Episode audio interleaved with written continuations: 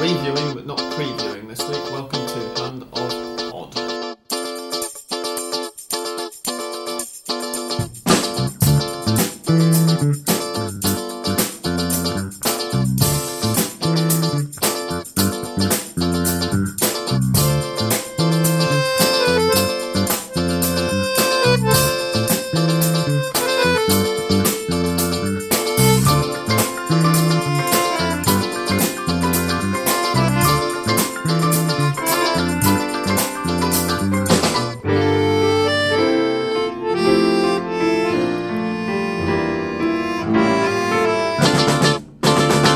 Welcome, ladies and gentlemen. That was a very quiet moment between my voice there. Don't expect too much of it, because this week we're recording in English Dan's flat. Welcome back to the podcast, English Dan. Thank you for having me again. It's been a while, but, you know, and it's great to be back. What that means is that at various points in the evening we're going to have police sirens and ambulance sirens and stuff. It always seems to happen when we record here, for some reason. At least we don't have dogs in reggaeton, which was a fixture in my last house. It's probably because the sound carries across the park as well. It's probably the same sound as we heard in Kawashita, yes. Yeah. Minus the dogs. No, I think we can hear the dogs if we really listen. I reckon we can hear a zombie bark.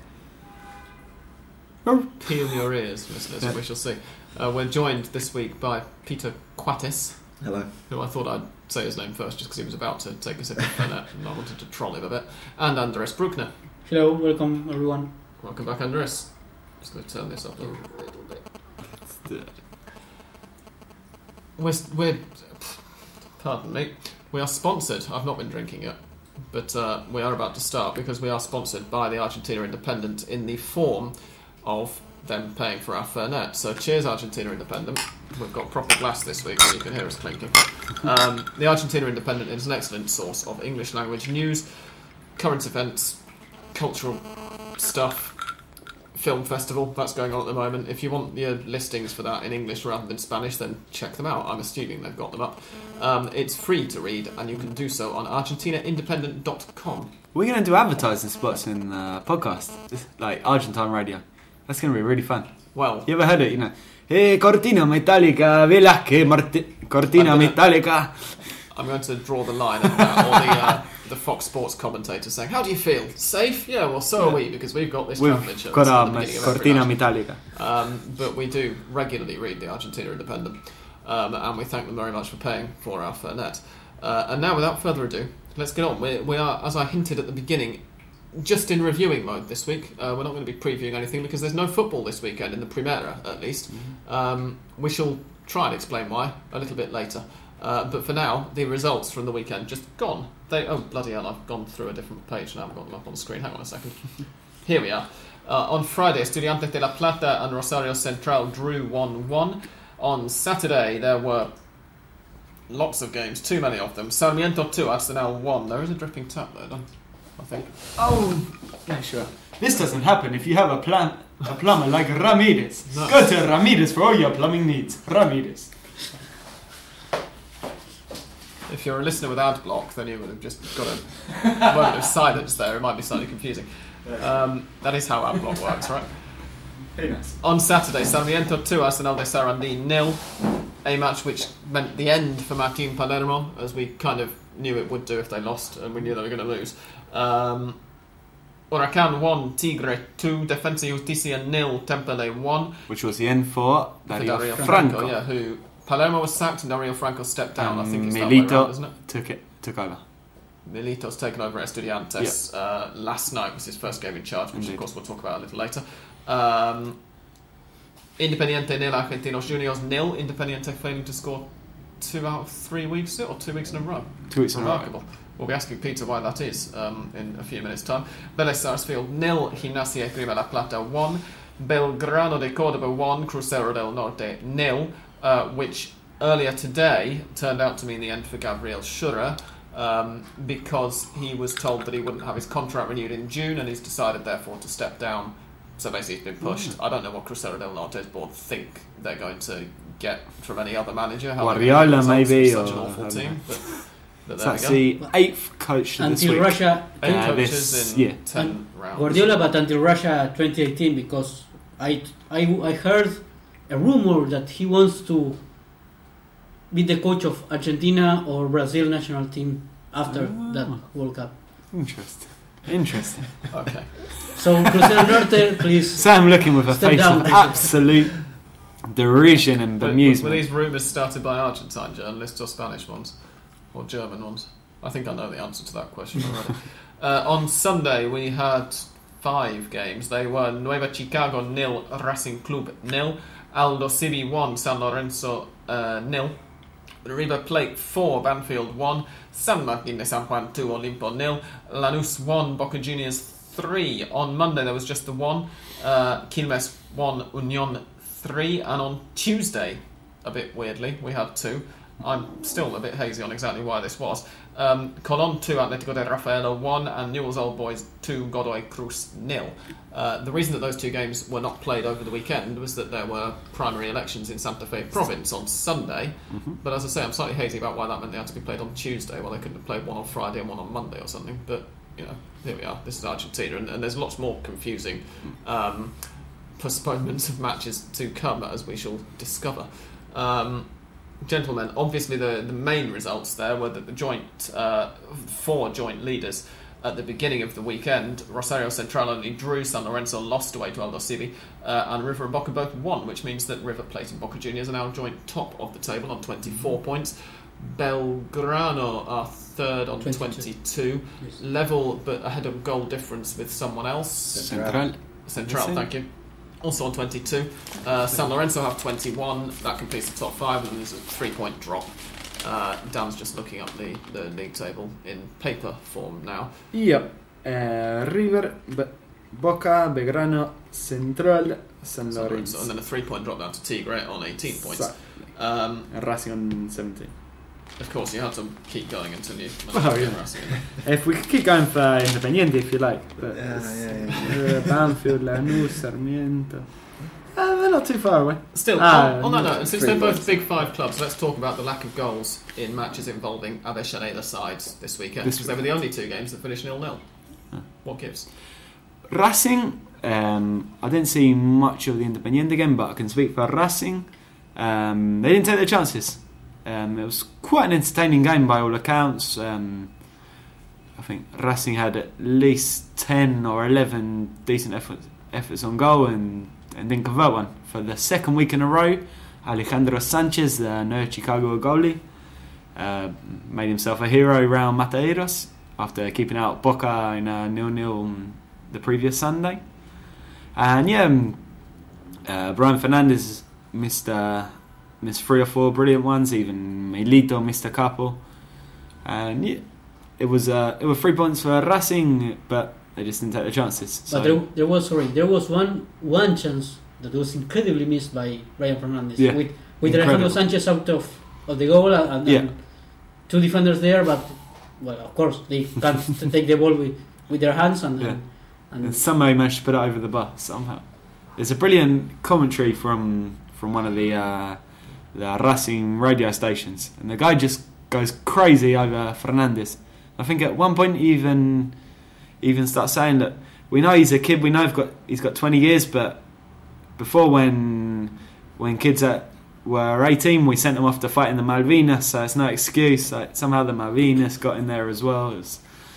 It was interesting. He was pretty frustrated. He forgot that thanks to him Racing qualified as first. In their group for the Copa Libertadores, which we will talk about briefly later, but we're going to go into more detail on next week's show. There's a good reason for that, which I will explain if I remember to. So that's Racing story. Independiente, I don't know what's going on. Peter, we wanted you last week because it was the first time or the third time in 28 matches or something that Independiente failed to score, and now it's happened twice in as many games. So we can ask you, what's going on? Is something rotten in the state of Avellaneda? I've read a bit of it, at least. Well, I mean, I was at the match on Saturday, and it was pretty awful. And I don't really know what's going on, to be honest. I mean, the team looks a little bit lost, and I think certainly the kind of anxiety from the stands when they're playing at home definitely creeps into the side. I don't think it helped when Almiron came out and saying it was easier for him to play away, right? Yeah, and but you do sense that at the start. Yeah, but it's one of these things, like when Coca said he'd rather lose a Clásico and win the league. They're kind of things that you might think, but you shouldn't say when there's a camera around. Like, you can never come out. Almiron certainly needs to be even more careful than most about what he says publicly, given that he's already not a particularly popular figure. No. But we're sort of beginning to see perhaps an end in sight for Almiron. I think he's under a huge amount of pressure. The frustration levels on Saturday were incredibly high. I kind of have, sorry to interrupt, I have a theory. It's one of these nice conspiracy theories where you're like, not so much conspiracy, but at least I get the feeling that if Gabriel Milito hadn't taken the job in Estudiantes and Independiente still drew with Argentinos, they would have sacked Almiron, because Milito would have been there to assume. Well, would Mr. Aguero have been happy with that? Why wouldn't Mr. Aguero? Went on with the reserves and his brother. Well, I don't know how much. It occurs to me that our listeners probably don't know what I'm talking about there. Gabriel Milito was, I don't know whether he was sacked or eased out of his job as a reserve manager for Independiente about a month or two ago after falling out with the Aguero family over whether Sergio's cousin or brother, I think it's brother, wasn't it? Yeah. Should be allowed to not turn up to training or not. Gabriel felt that he should train, and the Agueros disagreed. It's unreasonable. Training. But yeah, I mean, as Dan kind of hints, and Peter as well is not entirely happy with, Independiente now 4 games without a win. They've only lost one of those, but particularly now the goals are starting. Yeah, but up, the thing is, watching on before up, whenever I've been on you and obviously asked me about Almiron, I've always kind of not been perhaps as vocal as many Independiente fans against. Watching them on Saturday, you kind of, I was watching them thinking, this is a side where wouldn't be surprised to see the manager getting fired. Mm-hmm. Because, and not just because of the results as such, because the actual, there didn't seem to be much of an idea, and I'm not seeing a team so often play like strangers. I mean, the amount of times where Albertengo or Riaño, either of the strikers, spun off the defenders and went to look for the ball over the top, and the midfielders played the ball along the floor into the feet, and vice versa. They gave the ball away so many times like that. And against a team who know how to defend as well. I mean, Argentinos are generally pretty well set up, pretty well organised. Hmm. Contrast it, though, with the fact that they lost at home to River's reserves the previous week. Independiente just look, should I say, haphazard? They're throwing everything at it and hoping something sticks rather than trying to construct something. Exactly, there wasn't really any.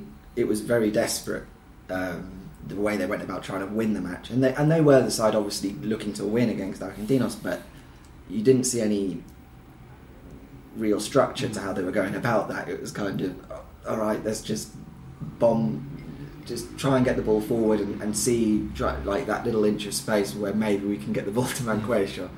But I think Mancuello is key in this. If he's kind of off colour and not at his best, as he has been pretty much since coming back from international duty, right? Yeah, but Independiente rely on Mancuello a lot for goals, for movement in the middle, for set pieces, pretty much everything he gives them. My problem with that, which is true, but I feel as though even in this tournament, more or less, but particularly since international duty, I don't understand why Almiron has now switched to playing 4-4-2. It seems to be a system which completely hinders Mancuello to doing what he does best. And the other day there was a change he made that was very criticised because he put Valencia instead of Pisano, and there was a striker inside the pitch, but that is to say that he put Valencia on for Pizarro. Valencia forward, and he and instead of Pizarro, who is the in charge of passing or making more creative plays, and who was the one the commentator said this, and it's more or less like that. who is the one who will pass the ball to Valencia in order to score? Yeah, but, I mean, the thing is, it's strange because when I read the newspapers the next day, that was certainly the slant that it went on, was that everyone was furious that Pisano had gone off, but the actual view of most of the people certainly standing around me on Saturday was that Pisano was having an absolutely dreadful match, and there was so much frustration because he lost the ball an incredible amount of times, and he is a very frustrating player, but for me he's another person that doesn't really fit at all into a 4-4-2, which is another reason why I don't understand why Almiron, who never played 4-4-2 last season when we were quite successful, has suddenly gone to playing a 4-4-2. Pisano in a million years is not a right-sided winger in a 4-4-2. 4-4-2 is often, in Argentina at least, is often seen as a more defensive formation, because the way it's conceived here is that the two guys in the middle of midfield tend to both be playing as number fives, let's say, alongside each other, defensive midfielders alongside each other. And I wonder whether to an extent he was influenced by the fact that Independiente just couldn't defend for Toffee last year. Well, that may be the fact, yeah, but now, for me, it hinders what Independiente were doing well. Yeah. And you've got playing a 4-4-2 without two good wide players. I mean, Pisano is so left-footed and is constantly looking to come inside that he doesn't give any width really on the right. And then on the left, he's either been playing Mancuello, which obviously you don't really want him stuck out too far wide. Lack of surprise. There is no... and when he plays as one of those number fives in the 4-4-2, he has too much to do because he's playing in front of the defence to provide cover, but you also want him on the edge of the box scoring the goal. So it completely, for me, shackles him. And I think when we went back to the successes of the Transición with the 4-2-3-1, you saw much better performances from Pisano in just the three, and the same with Mancuello, because therefore he had two players already behind him doing that job. Yeah. And I think obviously the leg break of Diego Rodriguez would have been one of those players to be playing in the centre, and it's been a big loss. But when of course there are players that are more important than other players. In this case, Diego Rodriguez was like good for the draw of the team. But when you depend so much on any player or only one player, and you say, oh, because Diego Rodriguez is injured. Well, there wasn't a team. There were players trying to build a team and not... Well, yeah. Moving on, in our tour around the Big Five, we'll build up, as we often do. And we'll talk about San Lorenzo next, therefore, who lost 1-0 away to Aldosivi. I'm really hoping that one of you guys saw that match because I missed it. I was covering the tennis. In drips and drabs. Basically, it was a second string San Lorenzo... Like the rest of a lot of players for the Copa. They've got a lot to do this evening. Indeed. Right after we finish recording. Yeah. They are away. No, home to Danubio. Of course they're at home. I saw a few San Lorenzo fans on the bus coming down there. Yeah, because that bus goes along to Bacovlad. They have to either win by 4 and hope that San Paolo versus Corinthians finishes in a draw, or they have to hope that Corinthians, who have already qualified and already won the group, beat San Paolo, in which case they win for San Lorenzo by any score, will send San Lorenzo through. You will know by the time that this goes out what happens, and I indeed will record a quick 30-second bit after the theme tune at the very end to tell you what has happened in case you don't. But we will be discussing it properly next week when we know who's playing who and all the rest of it, because there are no Libertadores matches next week, so we'll preview the knockout stages properly then, including the Super Classico. But back to San Lorenzo in the league, sorry. Yeah, it was a game they didn't seem particularly interested in. Aldosivi got their goal fairly early, and then from there, there was a bit of reaction from San Lorenzo. I know Calderuccio missed an absolute sitter, like one of those finishes which you couldn't believe didn't go in. Contrasting which with what he did the other day in the Copa against Sao Paulo, which was fantastic. Yeah, kind of the good and the bad there, and then their chances, they didn't take them, and they lost. I don't think the league's San Lorenzo's priority at the moment. It's all about getting into that second round of the Copa. You can define San Lorenzo like that. It's one match in one match. Calderuccio invents. It's like he made the play himself and finished it. And perhaps the other match he's a complete disaster. It's like I maintain that Calderuccio is an excellent forward. I've said it ever since he was at Quilmes. He's always been one of the players I've enjoyed watching. Unfortunately, he had a really, really nasty ligament tear, and it put him out for quite a long time. But I still think he's a quality centre forward. It's worth pointing out, of course, that San Lorenzo, even though, as Dan says, the league at present is not the main priority. They're very. They've been going pretty well at it. Right? Exactly. I mean, it's not like they're in crisis or anything. No. As we said earlier, there were 3 points they could afford to let slip behind the joint leaders. Sadly. There were joint leaders going into last weekend, so they're not exactly a club in their lowest ebb. No. But the Libertadores is important for them. Though we have already mentioned that there were supporters that were that disagreed with Bausa. They didn't want him to continue, or at least they weren't very, very happy with his job. And you see him with the real possibility to get through to the round of 16 of Copa Libertadores and close to the top of the league. That says it all right. I mean, maybe to put it in sort of European English perspective, it would be like Arsenal winning their first ever Champions League. And then the very next year, the supporter saying the guy who won the Champions League asked the guy because he's done. But about Bausa, there is a myth that said that he's defensive himself. That the way he's organised, he's not a risk taker. But I don't know if he's necessarily defensive. He's not exactly anti-football. They play. No. Organised, I'd say, solid organised, but not overly defensive. So now let's move to the joint leaders. In some ways, Argentine football's heading back into the mid-90s, isn't it? River and Boca going into a Super Classico tied at the top of the table. We're going to preview the Super Classico properly next week, obviously, or rather the Super Clásicos, because the one fixture that we do already know for the last 16 of the Copa Libertadores, which of course is done seeded according to group standings, is that River and Boca will play each other. So we've got 3 Super Clásicos in the space of a week and a half coming up, which will be good fun. River, I caught the second half against Banfield and they looked pretty good, 4-1. Yeah. Fernando Cavanaghi scored the third and fourth goals to take him on to 107.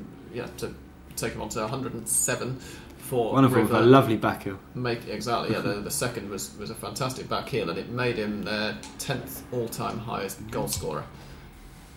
If I am not wrong, River won for the first time in his 5 consecutive wins for more than 1 goal. There we go. That's so. Yeah. In the league or competitions? In the league, the national tournament. Now they've got a couple of 1-0s in there. 1-0, 3-2, 2-1. Yes, 3-2, 2-1, 1-0. Oh, I see what you mean. Yeah, yes. The previous 4 were all one-goal victories, and yeah.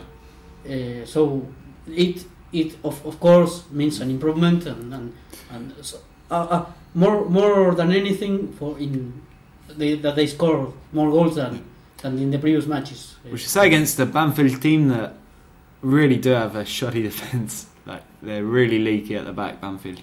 We saw it the week before as well against Lanús, and they gave a couple of goals, and they had a chance to come back in it against River. And they scored a fantastic goal to make it 2-1. It was Juan Cáceres who just ripped through the middle of the pitch and set up Cuero. Yes. Yeah.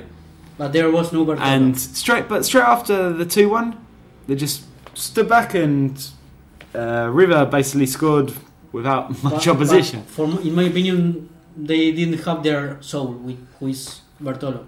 No, that could be. But it was an aided victory by River, aided by some. Casares was good.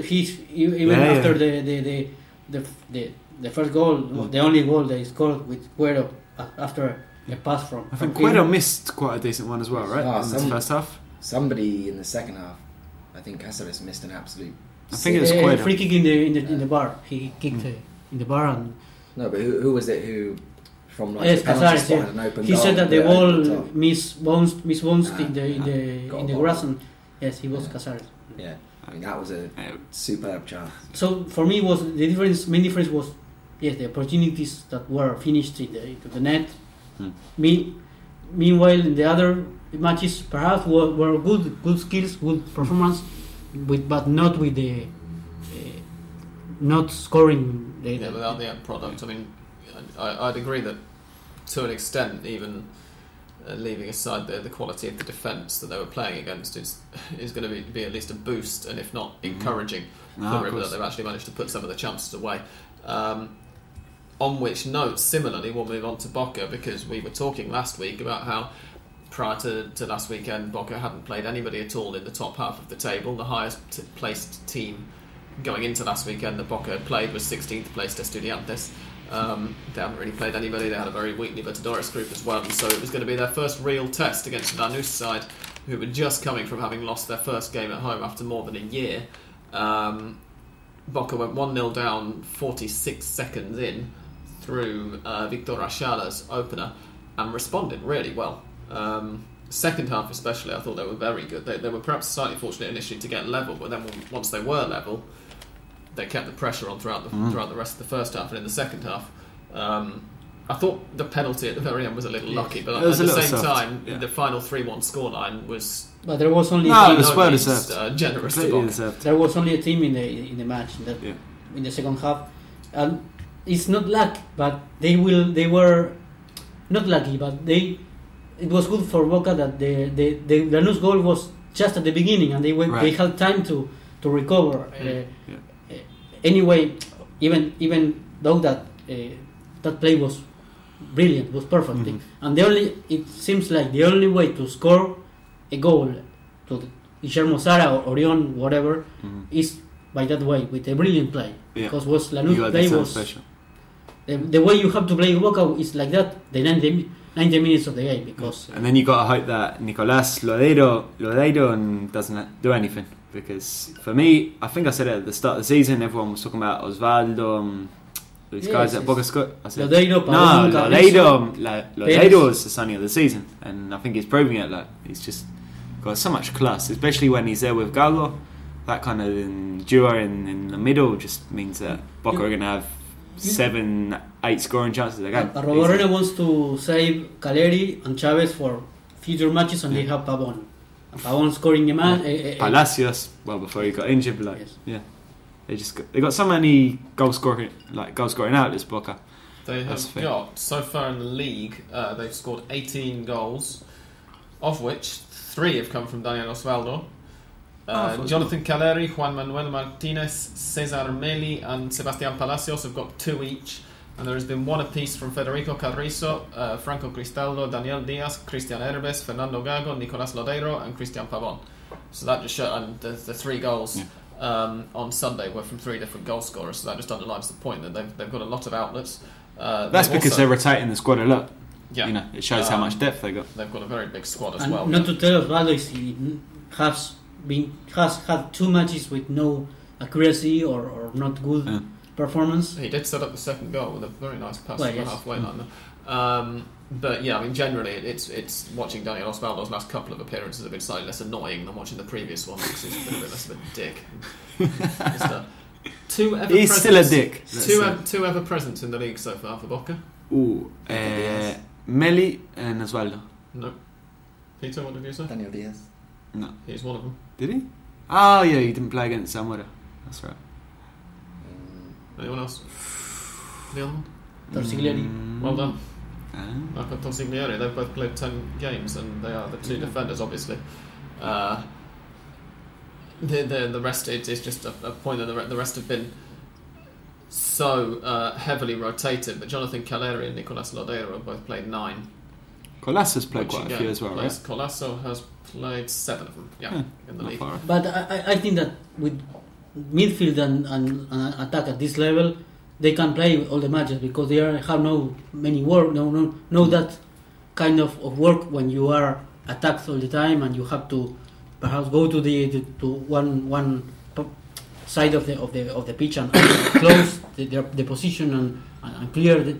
It's like a very quiet moment for them, and we have to remember Daniel Díaz, Cata Díaz, last year when he was a complete disaster, a crap, because Boca was all the team was. Not very. Yeah, it was all over the place. Not solid team. So in this case, he's shared by the team that is playing brilliantly, and I say as a River supporter, that they are playing. We should record that. That's not going to be said much. No, but even saying that, there will be three even matches because it's Boca River, but we have to. Oh yeah, the free games. I know Sam doesn't want to go into it too much, but they're going to be free. So we have to admit Boca games completely. You know, I won't say the final minute. I won't say Boca is like Barcelona, as I read, but they are playing. No, that's kind of a bit over the top, but it's entirely bit. Just a bit.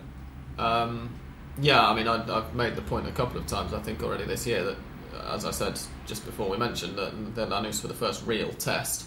They've come through that first test very nicely indeed. They've got, as we mentioned, a huge three tests coming up. Of course, it's a huge three test for River as well, but River have maybe played a couple more teams who are at least on a similar level. They've beaten San Lorenzo already.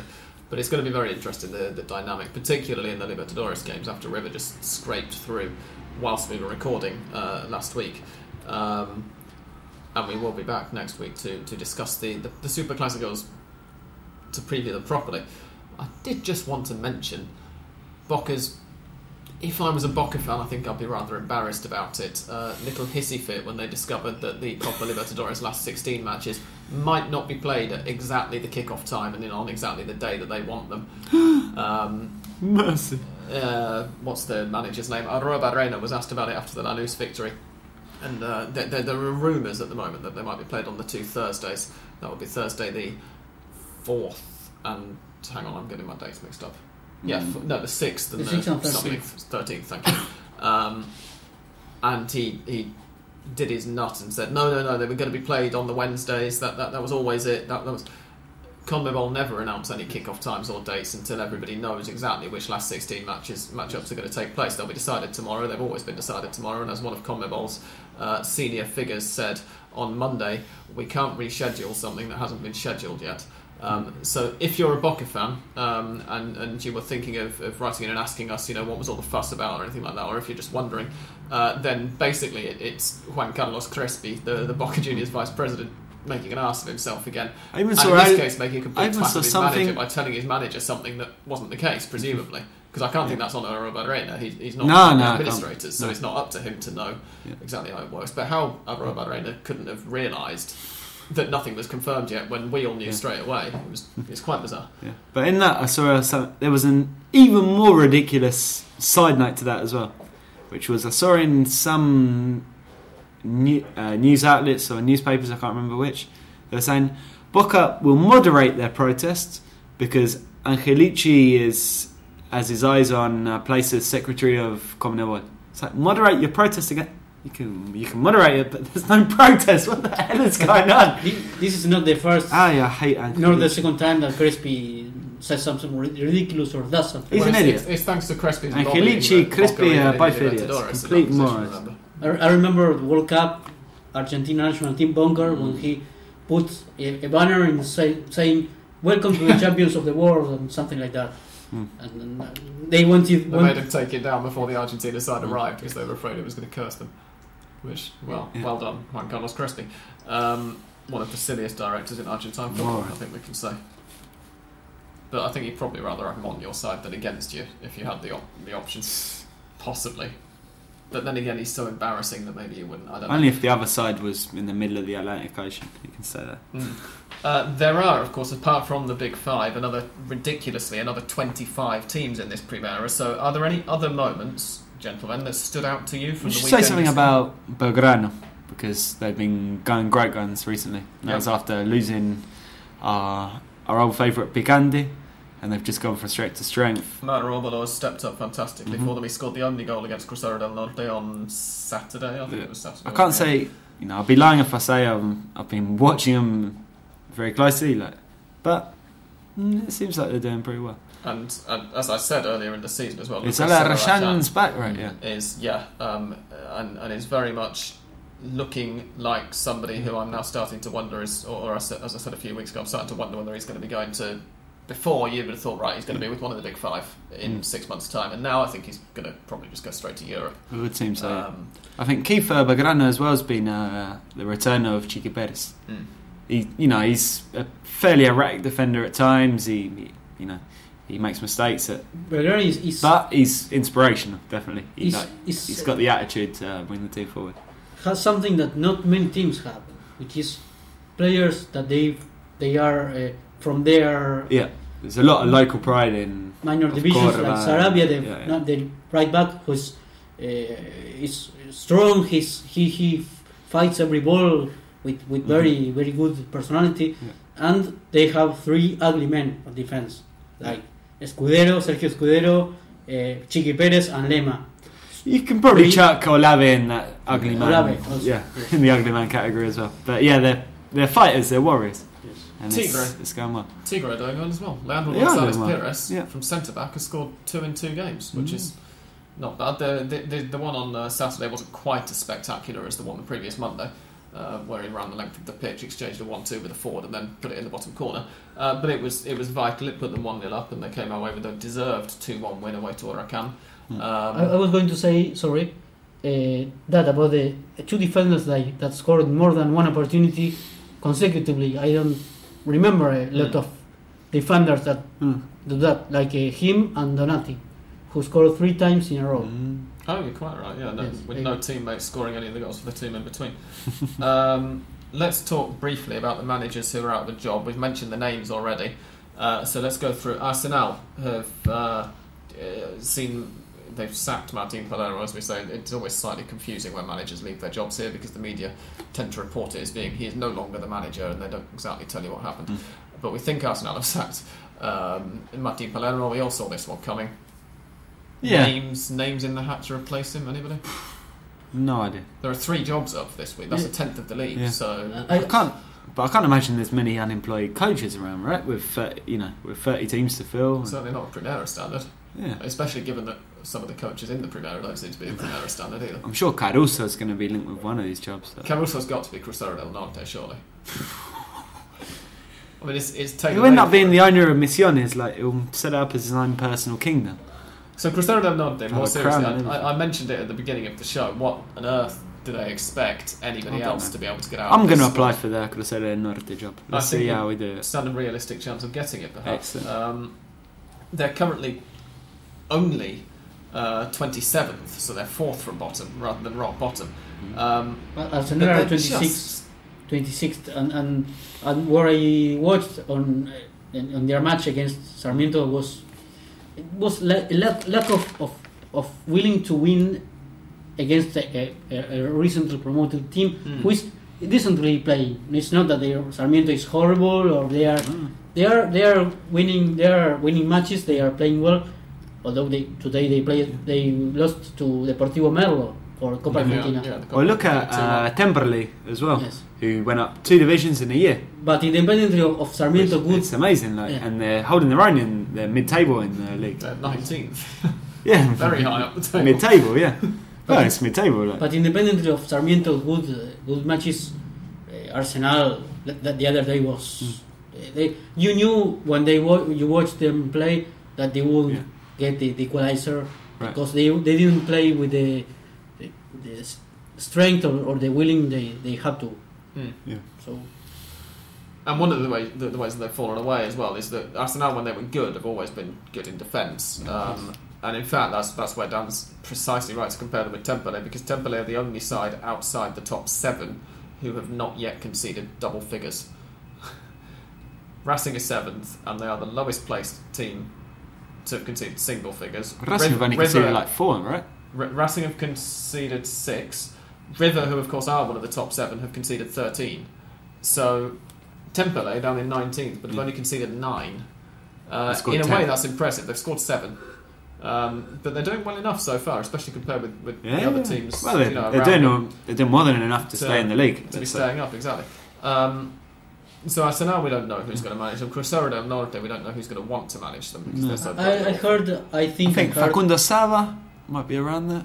Can we see these 3 managers just swapping jobs with each other? I don't think Palermo's going to go to Crucero del Norte. No, but I can't see it happen. Might he go to Defensa y Justicia? Could Dario Franco go to Arsenal? Or Crucero del Norte? Dario Franco is more likely to go to Crucero del Norte. Yeah. The style of Dario Franco is just the opposite to Arsenal, I think. Yeah. And Gabriel Schurer, what next for him? He could go anywhere. Want to employ him after that? I don't know. He's never really done anything anywhere, right? Like, I see him being the coach of youth divisions for Lanús or stuff like that. You think he could go back? No, they don't. Cruzeiro del Norte under Gabriel Schirra have scored 5 goals.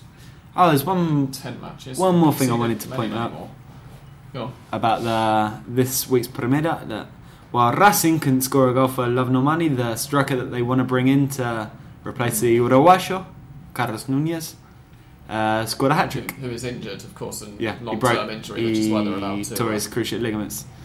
But, yeah, Unión want to hold on to Emmanuel. Enrique Treverio, like, at all costs, and you can see why, because he scored a fantastic hat-trick against Quilmes, right?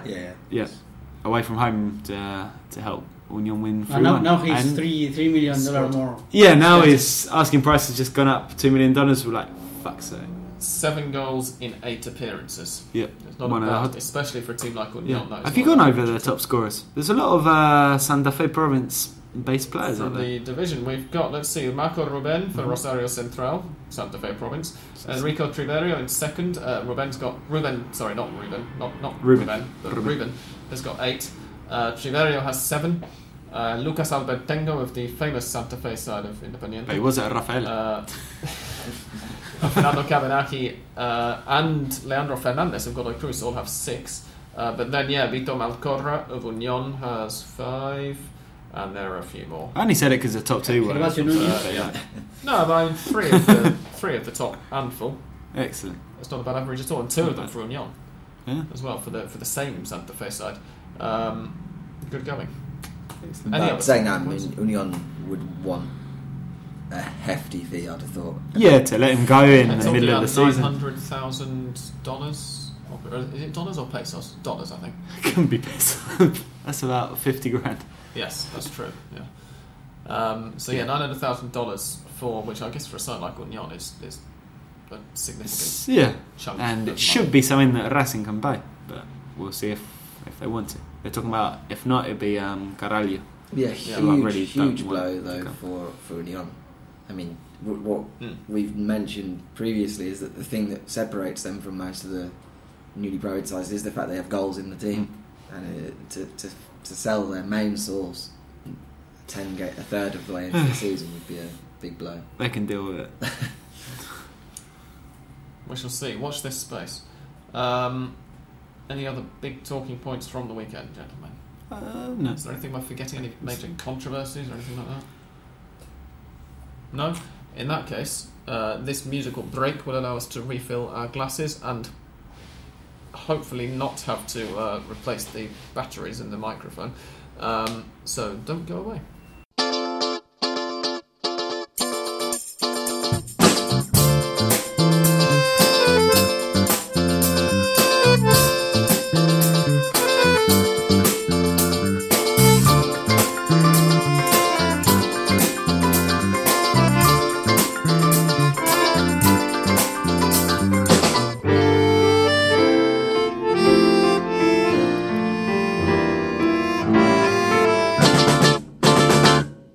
Week's Hunderpod history section is presented by Daniel Edwards.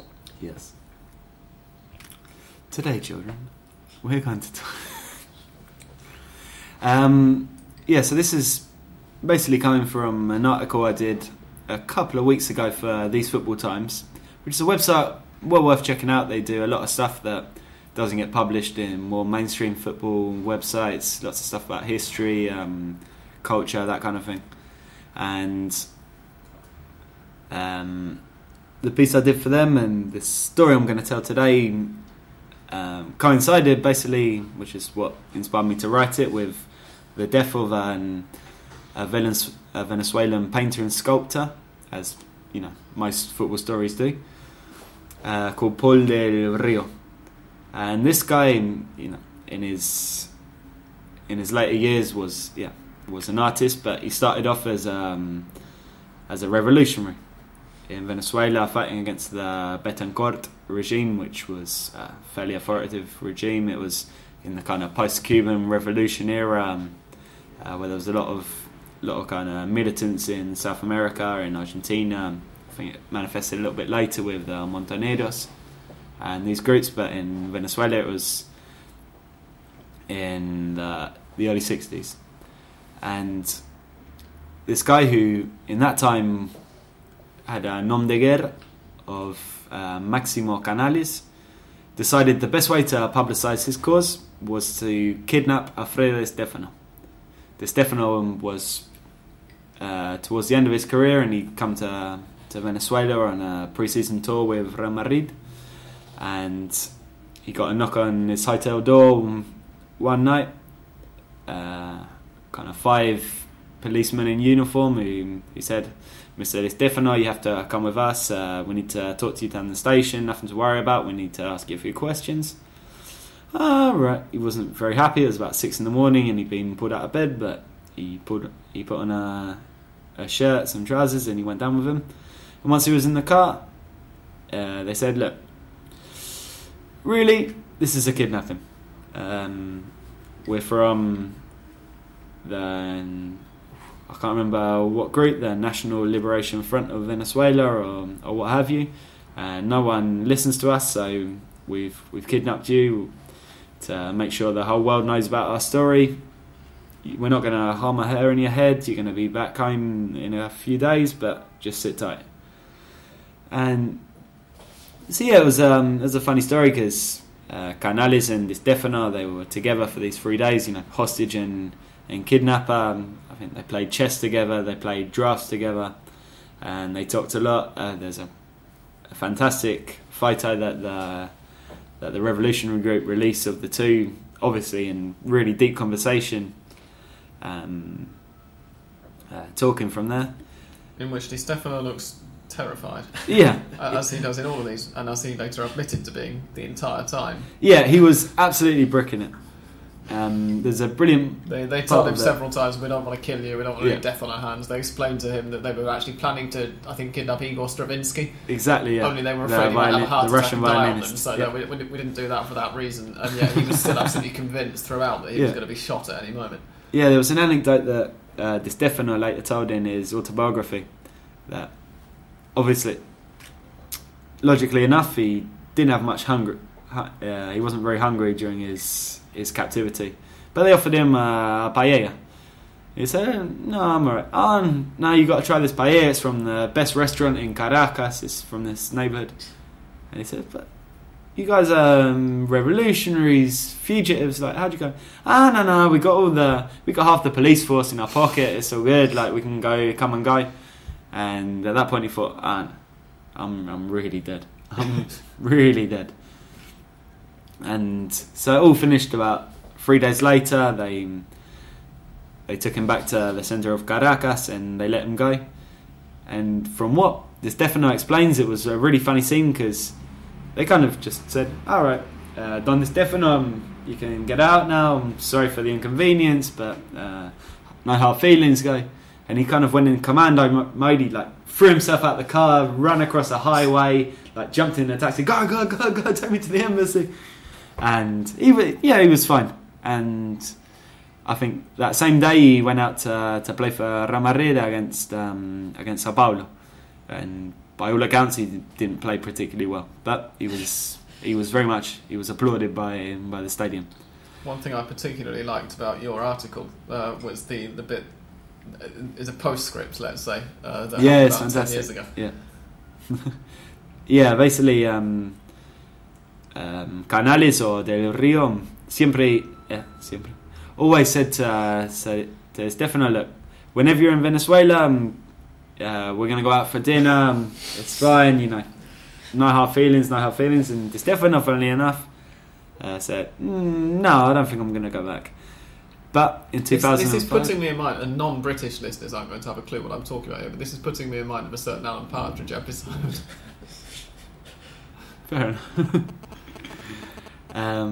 But in 2005, some marketing bright spark in Real Madrid had the brilliant idea of bringing the two together and bringing Del Rio into the festivities for Real Madrid's centenary, which included a really overblown melodramatic film showing all the 100 years of Madrid, which included a scene on captivity. And I believe Del Rio acted in this film. He did a few parts, and he took photos with Raúl, with Roberto Carlos, a few other players. It's incredible the way he was treated when he was kidnapped, or when he was released. Sorry for the inconvenience. The same way that the subway, when the subway is not going, it's not working, they say, sorry for the inconvenience. Yeah, the exactly. Same. These were good kidnappings, like old kidnappings, not like these kidnappings we have these days, which are all violent. You know, these were good kidnappings, like in the old days. A kidnapping nonetheless. Well, it's sort of remarkable that we average would be like, oh, he was right along the guy that took you captive. But basically, Di Stefano. It's one thing as well. If Perez has a word with Di Stefano first and says, you know, are you okay with doing this? That's still a bit mental, but at least he's checked. The fact that he just goes, oh, by the way, we've got this bloke over here to have a photo with you, expecting it to be all right. I mean, but true to form, and you know, in line with everything we came to know about Di Stefano, his character, he told Del Rio where to go. He said, look, you put me and my family through a lot of suffering, a lot of fear, and to be honest, we don't have anything to talk about. I'm not sure that's just Di Stefano's character. No. I think most reasonable people would have been quite pissed off. It's true, but I can imagine the scene. This definitely like big Russian, just piss off, kidnapping bastard. And so that was the story of Del Rio and Di Stefano. And Del Rio passed away in Caracas at the start of April. Committed suicide. Yeah, he shot himself in the heart. Is this as a result of Di Stefano's rejection, or? I don't know. Given that 10 years. It was 10 years, yeah. But it's curious, you know, the two ended up, you know, passing on fairly close to each other. Mm. If you remember, Di Stefano was in July last year, and less than a year later is his tormentor and would-be friend, if you'd just given him a chance, went too. So it's a curious tale from the annals of football history. And thank you for presenting it to us, Dom. My pleasure. Beautifully spoken, if I may say so. I hope that Sam can stick the article up on Twitter or something and give me a bit of a plug, and that would be good. But check out the website; it's well worth a look. I certainly will do. I'll try and remember to tweet the link on the HunderPod account later. Excellent. And speaking of the HunderPod Twitter account, we're now going to go on to some questions. We have had a fair few. First of all, from Lawrence Hart, who asks. I'm not sure actually whether this counts as more than one question or whether it's just one question spread over a few tweets, so I'll read them all out in the order he sent them. Question for this week's pod. What impact has bloated league had on attendances in Argyball? i.e. is there a noticeable drop when the more established teams play the lesser teams, when the lesser teams play each other? Is there a higher... and when the lesser teams play each other, is there a higher attendance because the matches are being played at a higher level? On a similar subject, what effect has the away support ban had and Football Para Todos had on attendances? Plus, right, so this is more than one question, but also, do the clubs still have to sell cheaper tickets to women as they did in 2002? Right. First of all, yes. The question to the last one is... Yes. It is? There are still Damas tickets. At least for Racing, there's Damas tickets. They're about 20 or 30 pesos cheaper. I would say that the ban on away fans has more impact on attendances than the expansion of the league, especially all across the board, because you're always going to have a few away fans in any ground. But it has political meaning because, of course, there are more people watching the games on their TVs, and on their halftime there is a political propaganda. There is an advertisement for the government, and this means people watching at those advertisements. So I don't say that government or Fútbol Para Todos like away supporters not to go to the stadiums, but it has a no, I'm not sure. I think that from any TV company's point of view, it's more attractive to have away fans in the stadiums and to have the atmosphere. I mean, the Super Clásico that we have coming up is the one match that Argentine football can sell around the world. Yeah. And it looks bloody dreadful that it's going to be played in La Bombonera without River fans, the same way as the last couple at the Monumental without Boca fans. Yes, the atmosphere is still amazing, but it's not as... Yes, I agree, but I don't think this... Oh, what a pity that away supporters can't go to watch their teams, because they are at home watching easily, and with their advertisement. So I don't think that they're too bothered about. I think it's more a lack of will to tackle the issue in an election year, because they don't want anything to go wrong. And we have a related question to that coming up in a minute.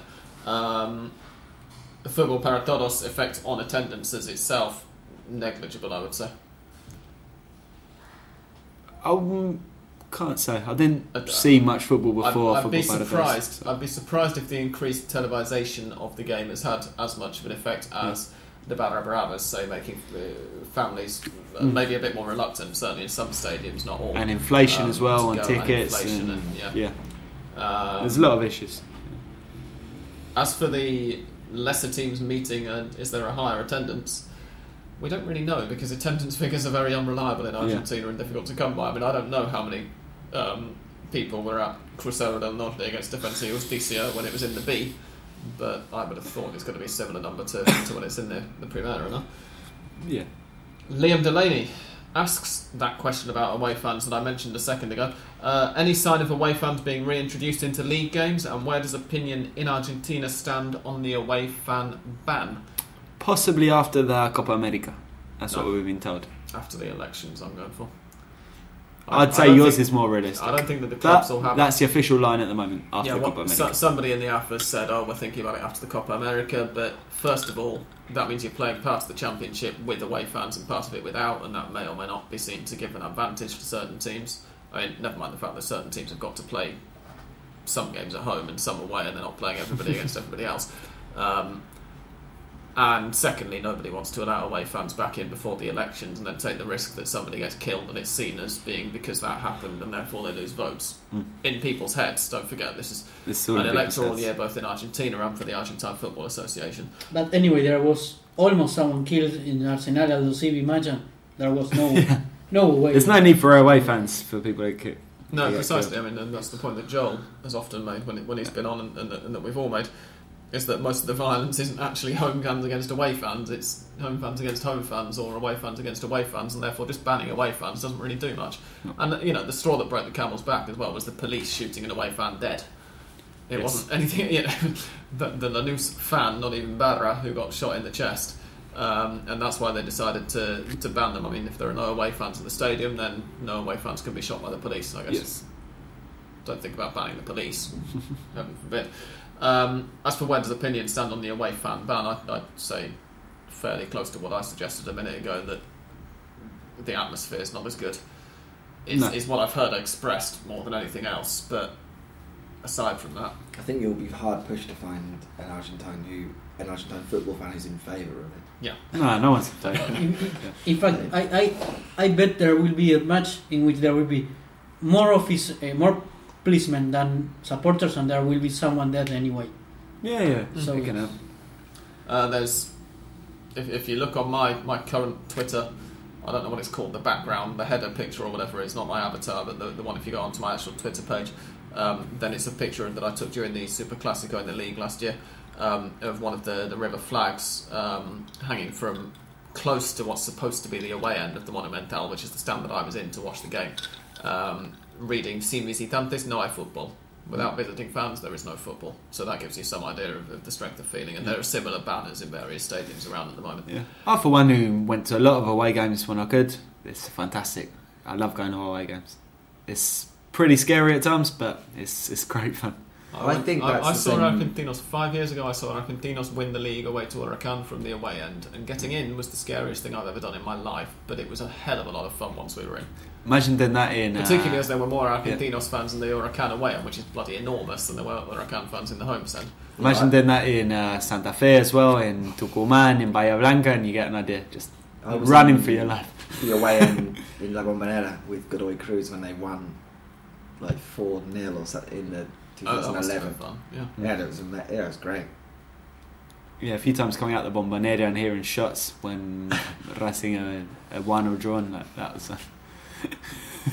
Tom Robinson asks, with a third of the season gone, we have now another third of the season, you're quite right, 10 games, exactly a third. Jesus. Which player has been the biggest surprise package and which has been the best transfer so far? This is something that I wanted to say because I obviously saw Tom's question before we started recording and wanted to mention Triverio myself. We've already talked about it. So let's say apart from Triverio, I'm going to stick, I said it earlier, best signings, Lodeiro. He's been vital in Boca. I think also with Boca, somewhat surprisingly given, sort of signed as a second choice goalkeeper, but I think Kashem Osana, after Agustino Leon embarrassed himself so much. Yeah, I mean, like, given the amount of games he's missed with 2 red cards, for Boca this season to have had such an outstanding deputy has I think been invaluable. And I mean, I don't think perhaps they wouldn't have quite so many points in the absence of Orion had they had to rely on was it Tripoli last season? Tripoli. But I think he's proved to be a great signing at a great time, given Orion's madness. Definitely. I have a lot. Ruben as well. Lodeiro, Tiberio, Ruben, Donati. Yeah. Well, we have a lot. Yes. Were Ruben and Donati signed by Central? Yeah, but were they signed by Central? Ah, no, signed no. Sorry. Ruben. Signing. Oh, yeah, surprise. Ruben came. That's a surprise package. Yeah, you're quite right. They might come towards you. Yeah. No, Ruben came in. No, January. There's 2 parts of the question. The first part is a surprise package, and second is signing. Okay. So was he signed in January? I'm sure. Oh, you're right, he was playing for Central before and he left and came back. Yeah. Exactly. Santiago Corbalan asks, prediction for the Super Clásicos for Libertadores next weekend? No, we're not going to answer that now. Ask us again next week. Ask him if he's related to Claudia. And I don't... are you related to Claudia? Dan wants to know, Santi. And also, I don't want to sound like an arsehole, but please, when you tweet questions, just tweet them to HandUpPod and don't hit reply all. That goes to everybody. It's tremendously irritating seeing my notifications. We only check the HandUpPod Twitter when we're recording. Sorry for the momentary twattishness. Football Arg News, in reply to Tom's question, says, I would say Triverio, Malcorra and Cervi are the biggest surprises. Cervi is a very good shout, actually. Yeah, Cervi we kind of saw last year, which is why I didn't... You reckon? Yeah. Did we? I saw him when I watched him play against Racing. He was fantastic. Like, Central ended up losing 3-0 that game, but he was really, I think really good. The thing was necessarily we saw a small glimpse in the transition. He's interesting, and then I think I guess the explosion was scoring away to the champions 5 minutes in the very first weekend. And as a 20-year-old now, it has become very much the kind of creative hub of a team who have done very well in the first 10 games. Football Arc News says also Ruben probably the best signing to date. Maybe he's up there. Darren Paul says, can we have a Pelletieri update? Wasn't he in the States? I think so. Yeah. Not sure. Alright, he's maybe in the States. It's an update. That's a hell of an update. I know he still has a filial in Casanova, in La Matanza, for Racing. They named their filial after him. My word. Mm-hmm. Okay. He last played for Chivas, apparently, according to Wikipedia. So that's your update. He also says, how are Platense getting on? And can we have a Brian Fernandes update? Dan, you've given us a Brian Fernandes update already. You said he was doing well. He's still a great player, but he misses so many chances. One day they're all going to start going in and he's going to be the best striker in Argentina. But I'm going to paraphrase Coca when he talked about Auche in one of Auche's famous games where he missed all his chances like he did almost every week. If he knew how to finish, he'd be in Europe. There we are.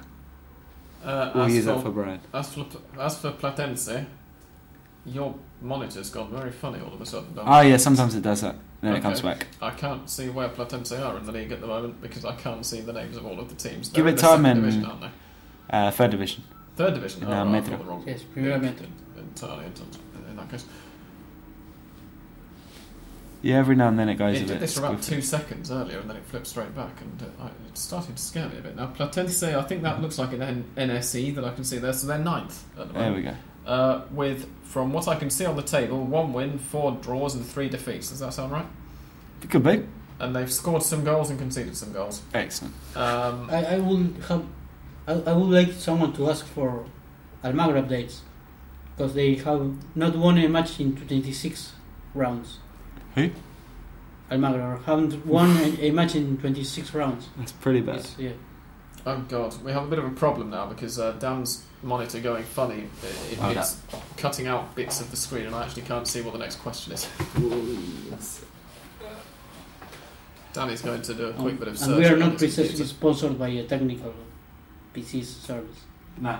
No, we don't have a technician sitting next to us and waiting to fix these momentary lapses. No, something like that. Ah, good. Well done, though. Did control delete? Super. If anyone wants to contract a computer technician, Luis Bessoy asks, considering the shambolic 30-team league with only 2 relegations, are 8 managerial firings at this stage a little bit of an overreaction? Completely, obviously. Disturbing statistic? Yeah. I mean, yes, but welcome to Argentina. Yeah, it doesn't change what people think. Like, it doesn't change the mentality of if you lose 3 games in a row, you're out. But there was at least 2 that for me are not so strange, which are, for example, Reinaldo Merlo, because he was fired in the first after the first day, but he was already with problems with the one match for the championship. But as we said at the time, he had the whole summer with everybody at the club deciding they hated him after about 6 games of last season as well. And Dario Franco has been told by their own supporters that he can't even ride the traffic. So if you are told something like that, I think you have to resign because the supporters that don't like you, like that way is enough. Mm-hmm. And I think we'll probably see a fair few more sackings over the next month. So. The next one could well be Apuza, the Huracán boss. Well, he said that if he is defeated by River, because they are going to play on Saturday the Supercopa Argentina. Why is that River and not Racing? Pardon? Why are River playing in that and not Racing? Because River won the final last year. Super final against San Lorenzo. So when will Racing? Oh, that's right. Yeah, because River won the season super final. I don't think Racing get to play in it, Dan, but I wouldn't worry too much because it's only the Supercopa and it's not really. Yeah, but I like having cups. It has such for Huracán that if they win it, they will have a ticket to Sudamericana. Yeah, that's true. That's useful then. They don't get qualification for the Sudamericana anyway because River are already in it, do they? They do actually have to win it. No, River are in next year's Sudamericana because they won the last one. Yes, they are already qualified. Not of course Huracán. So if River wins it, it's the same for them. Mm. So if River win the Supercopa on Saturday, Huracán don't play in the Sudamericana. Yes. Okay. The other match, of course, that's taking place on Saturday is the last hour of Arsenal versus Aldosivi in 2 halves of 30 minutes. That's being played. Anyway, sorry, we had a little bit of a delay there because the batteries ran out, and so I'm now trying to remember which question we were answering. Luis's question, I think we've got through it now. So on to Liam Kelly, who is no relation, and asks, on Fernando Cabernacci, he put in his best performance since returning from injury with those 2 goals against Banfield. Should he start in part 1 of 3 versus Boca? No. I think so. Yeah? Well, I'd rather have him up front than Teo Gutierrez. Yes, I watched also Teo Gutierrez very, very, how do you say it, when you don't put everything displicente. Well, that way. But what has been discussed about Cabernacci these days was if he will be renewed or not, his contract, because in June there is an end of the contract, and well, apparently he said he will look for another team. Enzo Francescoli said this afternoon. He said that. But this is actually part 2 of Liam's question. He says, with his contract up in the summer, where will he end up should he choose not to renew? MLS maybe, or another crack at Europe. Enzo Francescoli said this afternoon that Cabernacci had told River that he didn't want to renew in June. So we shall see. I've got a tiny little bit of Fernet left, which I'm just pouring into the glasses. It's a trickling sound, you can hear this. It's not going to be another crack at Europe at this point. I would have thought. I mean, he's 31 and a half. So, yeah, he's not that old. I'm hesitant. Well, thank you for saying that. As somebody who turned 31 3 weeks ago, I appreciate both of you telling me that. But, you're still looking for a crack at Europe, Sam. You know, you're still holding out. Exactly, yeah. No, but... You're right, though, in that it's not like he's 35 or 36 and you think, oh, God, he's on his last legs.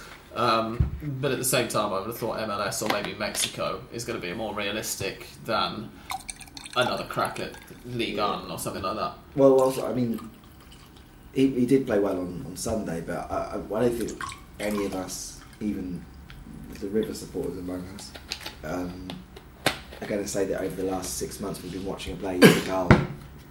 He's too good. He should be in Europe still. No, absolutely. I mean, his level's at Primera. Like. Yeah. Anyway, they're both playing at the moment. I would much rather have Kabanaki up front than Teo, because Teo is playing for himself and not even doing that particularly well.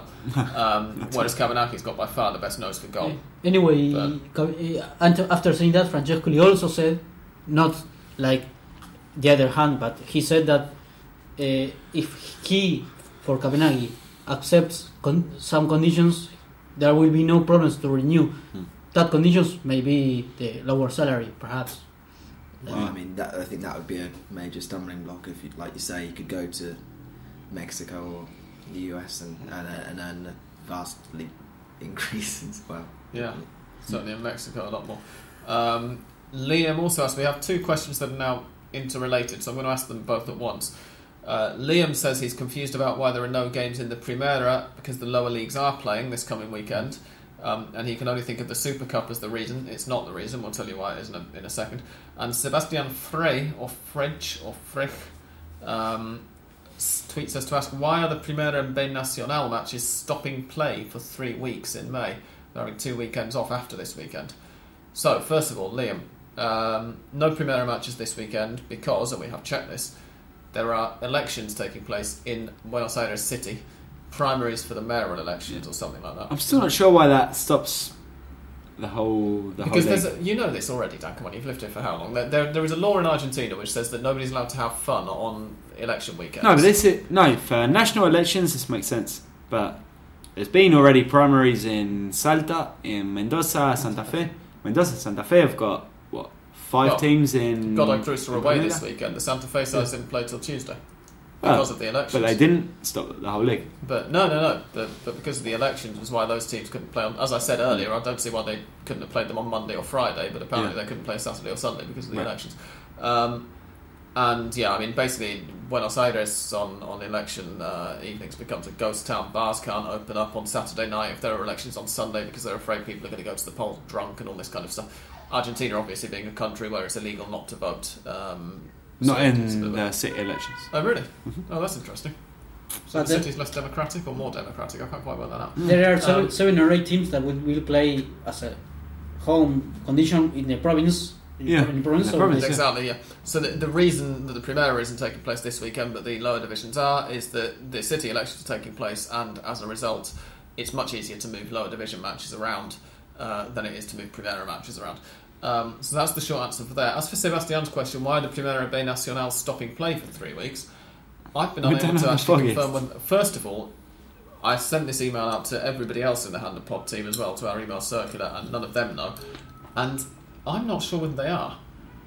Because Olé and ESPN, as Sebastian says, both that's ESPN Deportes, the Spanish, the South American version, both have the fixture list saying that the B Nacional are playing this weekend and then there are no games until the 16th of May, or that weekend of the 16th of May. But, I mean, the official fixture list released by the Argentine Football Association at the start of 2015 said that they were playing, I think it was this weekend and then middle of next week and then the weekend after and then the weekend after without any breaks through to the Copa America. As Liam Kelly... agrees, he's tweeted again because I retweeted Sebastian's question, so I can't really work out whether this is actually going to happen, whether they actually are stopping play, and also if they are then we can't work it out why, because the AFA haven't said anything about it at all. Yeah, we don't have. I've looked on the AFA website, there's nothing there about it. It's very confusing. So we'll tell you next week when the following weekend's match is obviously for the Primera schedule, that will presumably, if there are matches taking place the following weekend in the B Nacional, they'll be scheduled by the time we record next week as well. And we'll have to see. Mm-hmm. That's the best we can do, I'm afraid. It may have to do with police, something with police that they can't give service to the... Oh, that's one thing, actually, that Gustavo did reply about one of the things. He says... Hang on a second. No, he's saying that in the Metro they don't need many police. Yes. In Primera B, which is the third division, different division from the B Nacional, remember, most of the matches don't require more than 220 policemen per game, except for some of the dangerous ones. Very precise number, more than 220. I know, yeah. Like 221? No. Too many. and all, if not most, of the games are played outside the General Pass, which is the border between the city and the province. So that, as we say, that answers my question about why are the lower divisions carrying on when the Primera won. It doesn't really answer Sebastian's question, but then we can't find a satisfactory answer to Sebastian's question. So for the first time in Hand of Pod history, we're actually going to admit to not being 100% sure about something. It's the first time. Well, okay. Sure, it's happened quite a few times. In 181 episodes, it's probably happened more than once. 181. But yeah, we've done quite well, haven't we? Yeah. I've worked out, by the way, as long as we stick to one for each weekend of the league, episode 200 is going to be the penultimate episode of this year. So that'll be a big party. There we go. December in the early summer. Yeah. It'll be glorious. Well, now he's the champion of the long tournament as well. Well, hopefully. In theory, it'll be the preview episode to the final round. So we might not... Oh, blimey, what a goal that was. Atletico Mineiro have just gone 2-0 up at home to Colo Colo. That's a match that doesn't include any Argentine sides, which is why we haven't been mentioning it, but that was quite a hit. And that's all of our questions. And there's no Mystic Sam this week. No. Because there are no matches in the Primera this weekend. Let's go for Arsenal Aldosivi. I'm going to say an Aldosivi win, which is what I originally predicted for it. And Aldosivi are beginning 1-0 up, remember, so it's not the bravest prediction I've ever made, particularly given how shit Arsenal are. But that's what I'm going to go for. And the Super Cup, I'm going to throw open to the floor. What does everybody else think the Super Cup's going to be? River are going to win. Yeah. Yes, it's because not River is a choice either, is it? River having. Where's it being played? It's being played in San Juan. Is it San Juan? Catamarca. Yes. Yeah. San Juan. River has improved a bit, and Huracan has a big knockout. That means they are out of Libertadores. So. But they can play in Vélez Stadium or Racing Stadium, and today there was a Vélez El Estadio Único, maybe it has to be in San Juan. You have to open it up for the people by having it a million miles away from where all it's going to mean is that Huracan have 1,000 fans there and River have 49,000, so similar to what it would have been like if they'd had if you put it in Vélez, it's 50-50. Yeah. And today there was this match between Vélez and La Emilia for Copa Argentina. Right. La Emilia is 100-200 kilometers away in the province of Buenos Aires, and they had to play against Vélez at the Banfield Stadium. So it was another nonsense. Not quite as ridiculous as when the Copa Argentina was first reborn a couple of years ago, and as we discussed, River got drawn against Defensores de Belgrano, stadiums which are about 400 metres apart, and they had to go and play in Mendoza or San Juan or something on the other side of the country. It was absolutely ridiculous. It's ridiculous. No, it's still ridiculous. I mean, if you're doing it on neutral ground, I can understand not playing that in the Monumental, obviously. You play it at somewhere else, but you play it somewhere in Greater Buenos Aires, surely. Put it in the Estadio Único and you saw it. Like they did for Huracán Independiente, the relegation playoff. That was a brilliant atmosphere. Yeah, that's very true. Yeah, a few Huracán fans got ambushed in Dock Sud, but it was almost flawless, the idea. Almost flawless. You're going to lose somebody, whichever way. Yeah, there's always going to be people. That, ladies and gentlemen, I think concludes our podcast. We will just very briefly mention the Copa Libertadores, because as things stand, we have had 4 out of the 5 teams who we already know are through in Argentina to the last 16. Obviously, Boca and River both are, as we discussed last week, and are playing against each other. You didn't talk about Racing last week. Well, Racing were already qualified in any case, so Racing are through. Hang on a second. Oh, Estudiantes went through last night with a very good second half performance in Milito's debut. 2-0 win against Barcelona. Yes, against Barcelona de Guayaquil. And yes, they're through in second place in Group 7. Huracan, as we already mentioned, only in passing, however, are out of Group 3. Having... Anyone remember what happened last night? It's a long way back. They lost 3-0 to Mineros. 3-0 to a Venezuelan side, which is the miners of Venezuela. I think that was the first victory that any Venezuelan side have managed so far in this Copa Libertadores. Very well might be. And it was Huracan's first defeat, and they're out as a result. They didn't really deserve much. What we know is that there will be a maximum of 4 teams. Argentinian teams in quarterfinals, because River and Boca are eliminated, one of them. So it depends who else played, because we've got those 4 out of the 5 going through. Oh, sorry, yeah, you're quite right. Not yes, because the remaining one that we don't know yet, but that you will know in a few seconds, listeners, because I will come back after it's finished. It hasn't even kicked off yet. to tell you is that San Lorenzo tonight play. I said we were going to get upgrades at some point. There it is. In Group 2, San Lorenzo are at home to Danubio. Corinthians are away to San Paolo in the San Paolo Classico.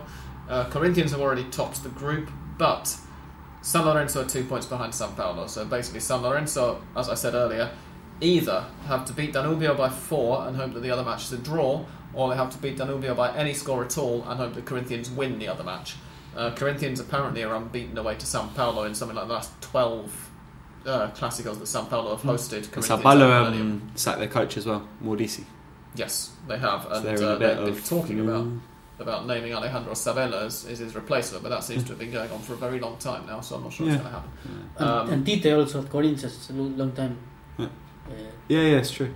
It's been there for a while. So, well, I'll come back and tell you what's happened just after this music now, listeners. Thank you very much again to our sponsors, the Argentina Independent, who provide a wonderful gamut of English language news, current affairs, cultural things, and lots of other stuff from Argentina and across Latin America. You can read them free of charge on argentinaindependent.com, and possibly the nicest thing we can say about them is that they pay for our Fernet every week, so thank you again to them. Do go and check them out. But even after that, Sam ends up at my house with half a bottle. Well, that's the Fernet. That's what we had left over from the previous weekend. We don't get a new bottle every week, you know. I think we should get a new bottle every week. Listeners, if you feel free to lobby the Argentina Independent on Twitter. It's Argentina Indie with a Y. And tell them that we want one bottle every week, but I don't actually think they've got enough money to do that, so I'm not going to hold them to it, to be honest. But lobby them anyway, just for a laugh. Let's see what happens.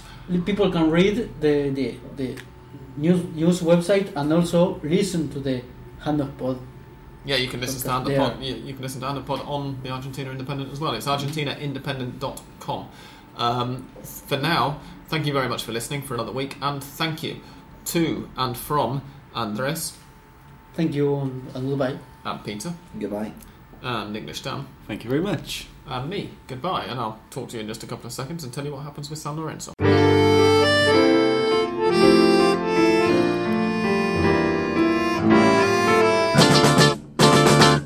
And now a very quick update to let you know that San Lorenzo have gone out of the Copa Libertadores. They conceded a very late goal to Danubio to lose 1-0 at home, but at the same time San Paulo beat Corinthians 2-0 in the Clásico over in Brazil, which means that even with a win, San Lorenzo would have been out anyway.